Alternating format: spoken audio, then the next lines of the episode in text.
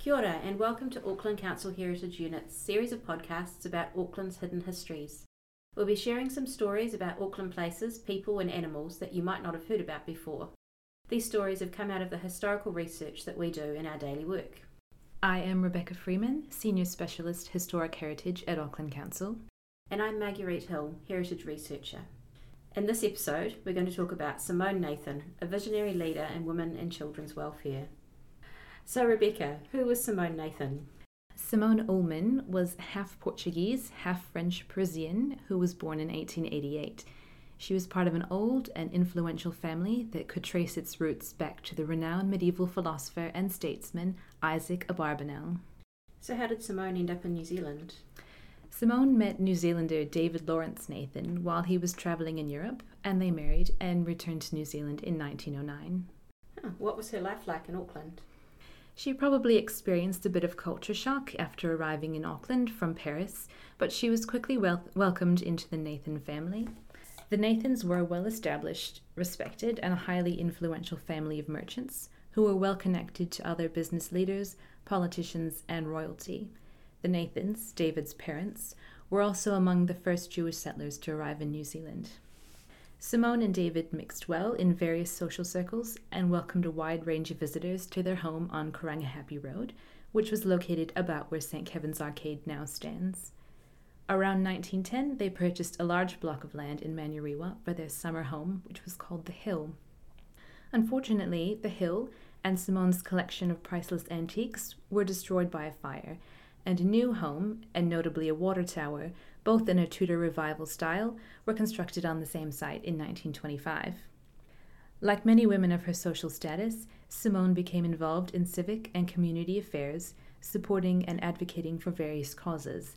Her home in Manurewa became the focus of many meetings and events that supported her work. So, do we know what Simone was like and what inspired and influenced her? Simone loved learning and she studied culture extensively. In particular, Simone studied Judaism and Jewish history with Rabbi Solomon Katz. Through this study, she developed her views on Zionism, which became a significant part of her life and a driver of many of her projects. So, can you tell us what Zionism is?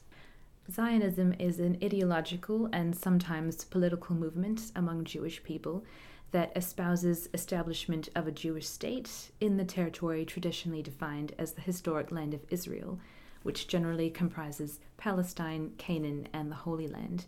It should be noted, however, that there are other interpretations of Zionism that focus more on establishing and promoting a common culture among the Jewish diaspora rather than establishing a specific state or a physical homeland.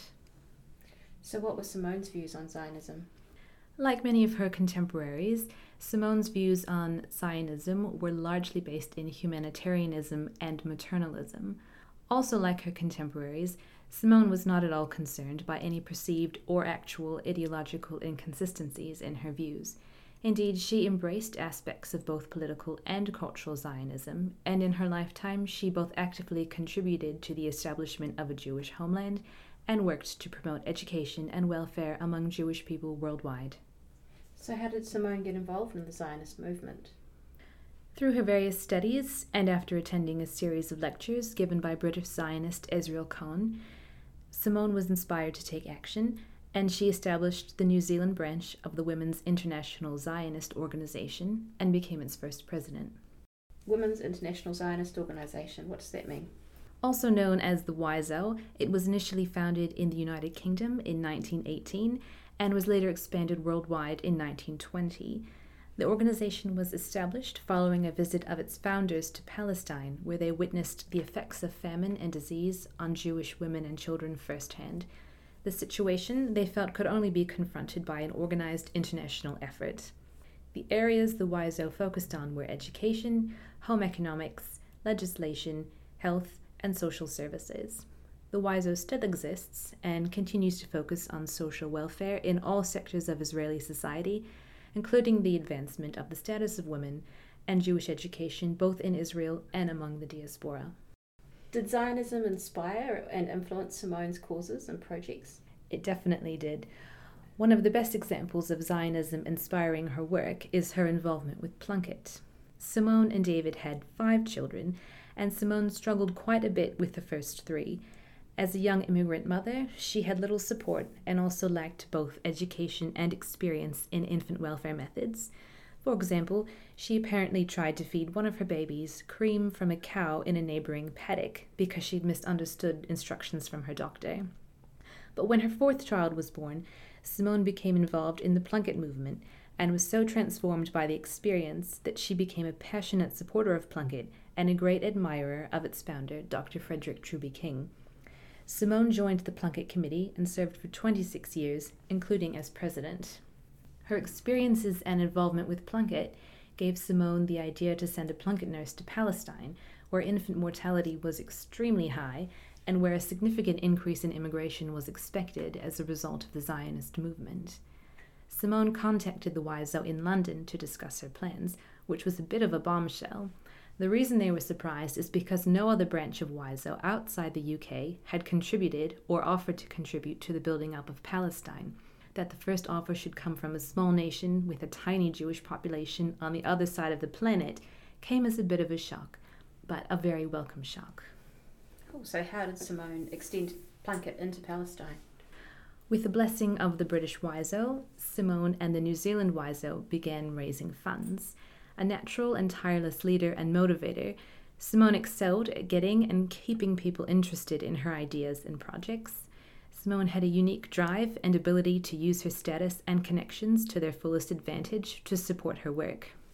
Her initial goal was to raise enough funds to send one Plunket nurse to Palestine, However, the WIZO's efforts were so successful that they raised enough to fund two Plunket nurses and an infant welfare centre for three years. The first New Zealand WIZO funded infant welfare centre opened in 1922 in Jaffa and was available to anyone living in Palestine, not just Jewish mothers and babies. The centre was so successful that the infant mortality rate dropped from between 30 and 50% to almost none. Wow, uh, what happened next? Not content to rest on her laurels, Simone embarked on a tour of Europe, successfully advocating extending Plunket style infant welfare centres not only to other cities in Palestine, but also to other countries, including France, Portugal, and Spain. By 1937, there were three New Zealand WIZO funded infant welfare centres in Palestine, and they had cared for over 5,000 babies. The centres also began employing local nurses who were given Plunket training. Simone and David frequently visited Palestine to monitor the centers and their progress, and Simone also worked with Hadassah, the US equivalent of WIZO, to coordinate efforts with the medical units they had previously established. I don't know how she found the time, but she was involved in other organisations as well. She was a lifelong activist for the advancement of the welfare of women and children, and that's reflected in much of her work. In addition to serving on the Plunket Committee, she was also on the committee for the Campbell Free Kindergarten and was president of the Manurewa Girl Guides.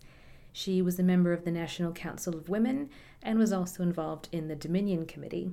Simone was president and convener of the Union of Jewish Women and the Federation of Jewish Women, which were effectively coordinating bodies for existing single purpose Jewish women's organizations.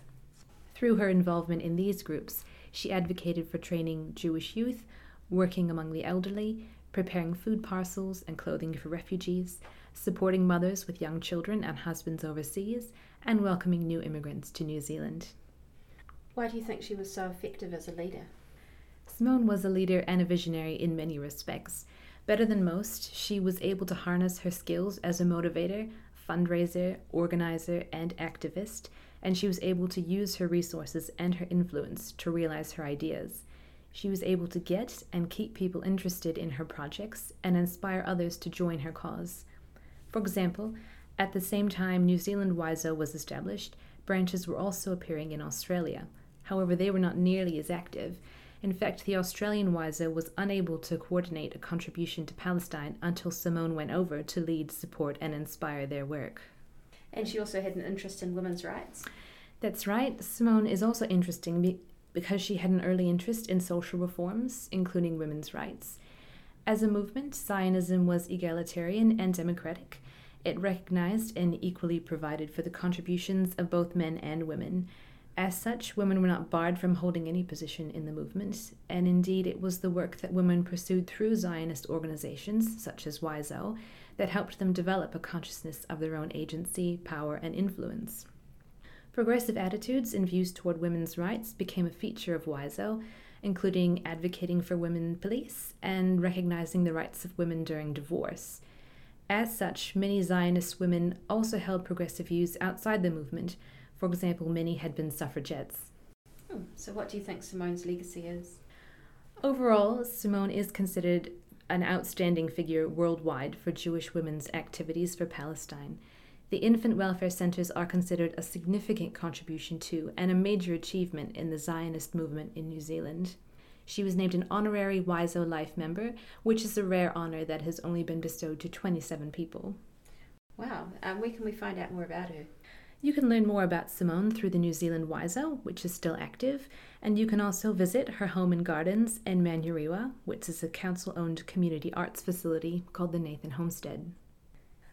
I would like to acknowledge Dr. Cherie Trotter, who generously shared her doctoral thesis, Zionism at the Uttermost Ends of the Earth A New Zealand his- Social History, circa 1900 to 1948, which was an invaluable source of information when preparing this podcast. Thank you for listening to our podcast on the life and work of Simone Nathan. If you enjoyed this, you can check out our other episodes about the hidden histories of Auckland, including Tom the Elephant and some stories about Queen Street.